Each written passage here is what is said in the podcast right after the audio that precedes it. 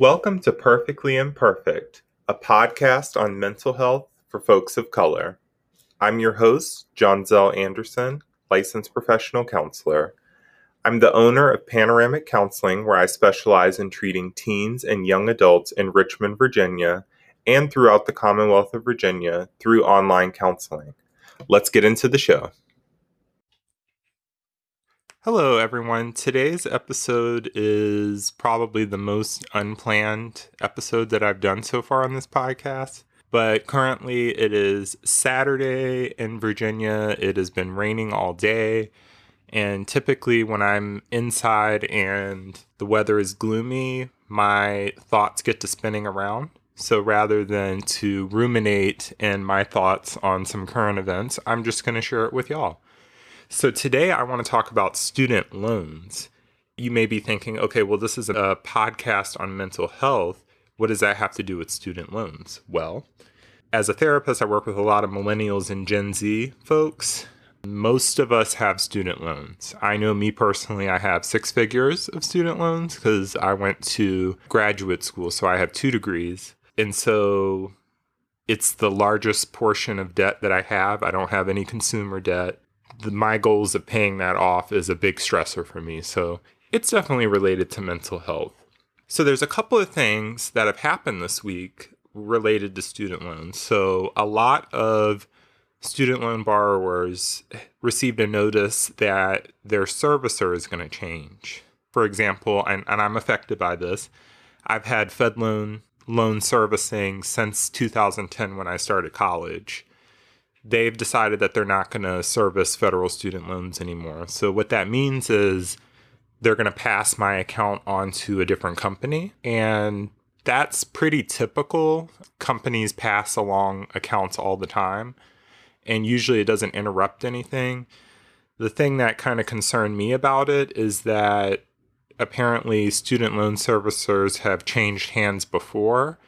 And there have been reports of things getting lost in the transfer, such as payment histories, having inaccurate balances. Say, I've already paid off several thousands of dollars. When it transfers, it might be a different balance because they lost some of the records or stuff. So that's a little concerning to me, but I highly advise everybody who received that letter to go into your account and make sure that you download your most recent billing statements and take a screenshot of your current balance and what is owed, just to kind of have some backup documentation in the event that something gets messed up in the transfer, that you've got your bases covered as far as being able to correct those errors if they occur. So something very recent that happened was that President Biden signed an extension yesterday, which was August the sixth, to extend the pausing of student loan payments and also zero percent interest on student loans through the end of January of twenty twenty-two. So that'll be almost two years that most federal loan borrowers haven't been required to make a payment, and that interest has been put at zero percent, which for me, as a borrower, I mentioned before I have six figures of student loans, it's actually been very helpful. I was already aggressively paying down my student loans. And for me, it was, okay, well, since this is at zero percent and I'm not required to make payments, I'm going to put that same energy into paying down consumer debt. And I don't have credit card debt, but I purchased a new car in two thousand nineteen. And so with my student loans being paused, I decided to put the same effort into paying down my car note that I was putting into paying down my student loans before COVID happened. I was actually able, throughout COVID and up until the present, I was able to pay my entire car off, which feels really good because I've never had a brand new car that I've completely paid off. And actually, this week I received the title in the mail from the D M V, so that felt really good. And so my thoughts kind of pivoted to, okay, well, now that I don't have consumer debt, the only thing left is to pay off my student loans. I have this crazy goal of being debt-free by the time that I'm thirty-one. I just turned twenty-nine in June, so that gives me less than two years at this point. And I believe I currently owe about one hundred seventeen thousand dollars. So to make that happen in two years is definitely going to be a really huge stretch, but I figure I'll shoot for the stars, and if I grab some clouds along the way, I'm still making progress. So wish me luck on that. But the Biden extension, based on what I've read about it so far, he says that this is the last time that st- the student loan pause is going to be extended, at least the way that I see it. I knew by borrowing money to go to school that I would have to pay it back.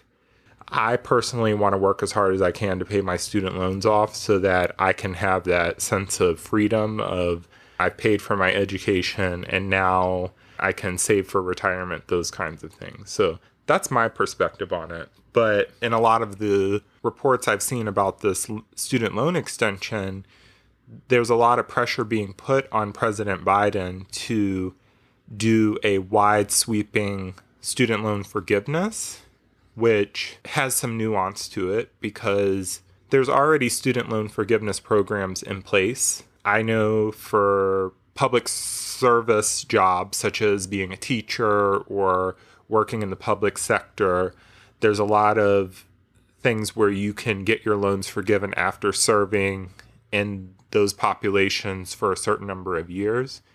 I personally don't qualify for that because I am an entrepreneur. I work for myself. And so the only forgiveness that I'm really eligible for is after thirty years, it just goes away. But for me, it doesn't make sense to wait thirty years and make the minimum payment because you end up paying for your education like two or three times over with interest. So there are some student loan forgiveness programs already out there.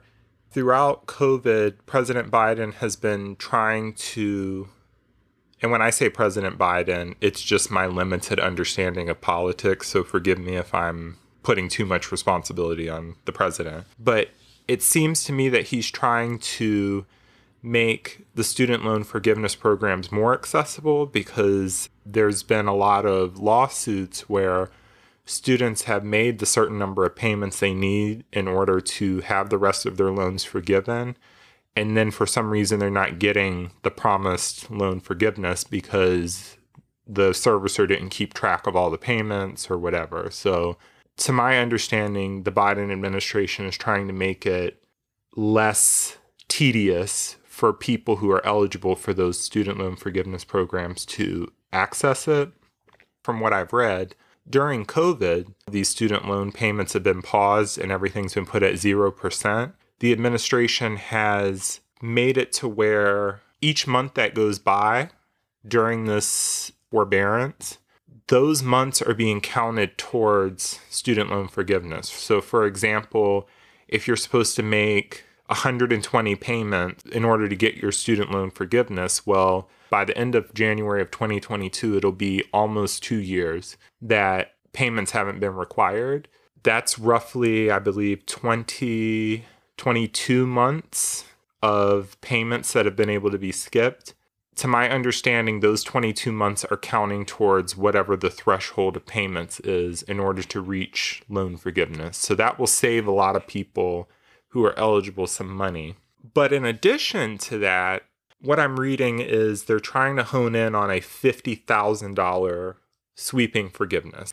However, from what I've read, President Biden doesn't believe he has the authority to do that big of a forgiveness.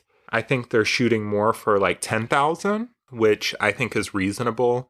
And I told you I owe one hundred seventeen thousand dollars. ten thousand dollars off of that would be very helpful. And for me personally, I'm using the remaining six months until I'm required to make payments to pay down my student loans so that I can pay down principal.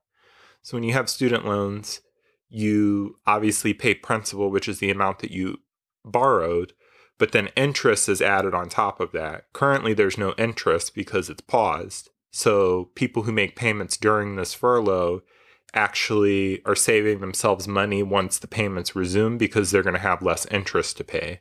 So that's my personal goal, is to pay as much down during this interest-free period as I can, kind of like I was using the relief from having to make student loan payments to pay off my car, I'm going to kind of go at my student loans with that same energy. But going back to the ten thousand to fifty thousand dollars forgiveness, I'm sure that my thoughts are a little bit different from my millennial peers. It sounds strange. It really sounds strange of, I don't want the government to take fifty thousand dollars of debt off of my plate. Because my perspective is, I went to school, I knew how much the stuff costed, I signed all of the forms, I said, okay, I'm going to borrow this money and pay it back. And I guess I just have a perspective of, if you borrow something, or if you say, I'm going to take this thing and then pay you back, you should pay the people back. Like, if I borrow ten dollars from somebody, it bothers me until I can give them their ten dollars back. I think some sort of forgiveness, if it's going to happen anyway, would be nice, but I think fifty thousand dollars is extreme, because if you multiply that by how many people have student loans, it's a huge amount of money that taxpayers are going to have to pay. It doesn't just come out of nowhere. So that bothers me a little bit. I feel more comfortable with ten thousand dollars in student loan forgiveness, but if the only relief that we end up with is that we've had almost two years without payments, I'm perfectly fine with that too, because everybody had the opportunity during the pandemic, and I know people's financial situations are different, to use that time to, you know, take care of their families, to take care of other responsibilities. If people we're dealing with unemployment, there's been a lot of flexibility. So for me, I feel like, okay, I used those two years to get some of my other finances in order. So if there is no loan forgiveness other than this furlough, I'm happy with that. If there is some sort of, hey, we're going to take ten thousand off of your student loans, I will be grateful. But I guess I'm different than most of my peers in that I'm not waiting for it. I'm not expecting it, because I know a lot of people who are like, ah, I pay my minimum payment because eventually they're going to get rid of it anyway, which don't take me as being judgmental. But I feel like it borders entitlement. It's kind of like, well, I'm not going to take care of this responsibility that I signed up for because someone else will take care of me. Me personally, that doesn't jive with who I am. But also, in the event that the government doesn't forgive your stuff, you're still paying a ton of interest. And if you have a term like mine, if you just make the minimum payment for thirty years, interest-wise, you're paying for your education several times over. That's just math. But also, when they, quote, forgive your student loans at the end of your term, most of those forgiveness things count as income the year that they forgive it. So, for example, say I was eligible for loan forgiveness this year, and I have one hundred seventeen thousand dollars left on student loans, and the government, quote, forgives that. I have to claim that one hundred seventeen thousand dollars as income on my two thousand twenty-one taxes, which means I'm going to bounce into a really high tax bracket and basically have to pay a ton of taxes, which is a balloon payment, basically. So forgiveness isn't just free money, based on my understanding. So bringing it back to mental health, I can say that being able to pay off debt is really good for your mental health. I always tell my clients, like, having a budget and living within your means is a great coping skill to manage your mental health. Finances are a big component of our mental well-being. I won't say that money buys you happiness, but financial security definitely affords you less stress in life. So that's my two cents on student loans. And I guess the takeaway here is that the pandemic has given us a lot of quiet time. It paused a lot of things, and it gave us a lot of time for reflection. I guess for me, the pandemic has taught me about understanding a priority. And from research I've done, it was only in the past century or so that people took the term priority and turned it into priorities as a plural. The pandemic has taught me about focusing in on what my priority is. Right now, it is obviously running my business. And from that, the other things in my life, those things are able to be taken care of. I'm able to take care of my family. I'm able to handle my student loan debt and stuff like that. So I put a lot of my time, energy into my business. And obviously this podcast, my blog, things like that are extensions of my business. But doing my best to show up in this priority that I've set for myself is kind of my, I guess, platform to make the other things in my life go the way that I want them to. The pandemic gave all of us an opportunity to take a look at what the priority is and to trim out some things that weren't necessary. And I consider that a gift. I know this pandemic has been tragic in many ways. This is definitely something that we'll all look back on and have lots to analyze in hindsight. But I encourage those who are listening who have student loans to kind of consider some of these current events that are going on related to student loans and prepare, because the payments will resume. And again, no judgment, but a lot of folks quickly forget the financial crisis that a lot of people went through when COVID hit and people didn't have a savings account to fall back on and stuff like that. A lot of people are spending a lot of money right now because things are opened and they want to, quote, get back to normal. And I guess my thoughts on capitalism and all of that could be a conversation for another day. Maybe we'll get another unplanned rant from me on a future episode, but we have to really take notice of how much we're consuming and what we're focusing our time and energy on. Because I know for certain, given my own peers that are in their twenties and thirties who complain about student loans, they're going to be the first ones to say, oh my goodness, I can't stand that I have to pay these student loans. But while these payments have been paused, they've been flexing, they've been buying new cars and electronics and keeping up with the Joneses and everything like that. And it frustrates me. It frustrates me when somebody who has opportunity, is gainfully employed, complains about taking care of a responsibility when they've not been fiscally responsible.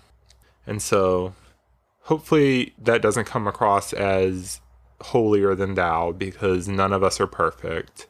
But this next six months until the payments resume is a good time to kind of give some consideration to those things so that it doesn't catch us off guard. So I'm going to end it with that.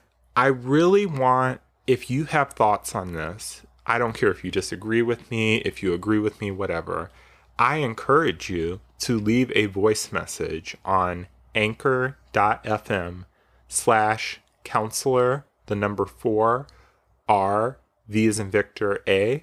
So that's anchor.fm slash counselor for R V A. You can leave a voice message there and share with me your thoughts on this topic that I just discussed.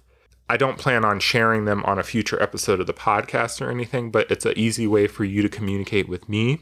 And I'm truly interested to hear your thoughts on this topic. So yeah, that's all I have for y'all today. I hope that you are well wherever you are in the world, and I will catch you on the next episode. Take care. Anchor is everything you need to make a podcast, and best of all, it's free. They offer creation tools that allow you to record and edit your podcast right from your phone or computer. Anchor also distributes your podcast, so it can be heard on Spotify, Apple, and Google Podcasts, and many more. Did I mention that you can make money from your podcast no matter the size of your following? Download the free Anchor app or go to anchor dot f m to get started today. If you enjoyed this episode, you can support this podcast by buying me a coffee.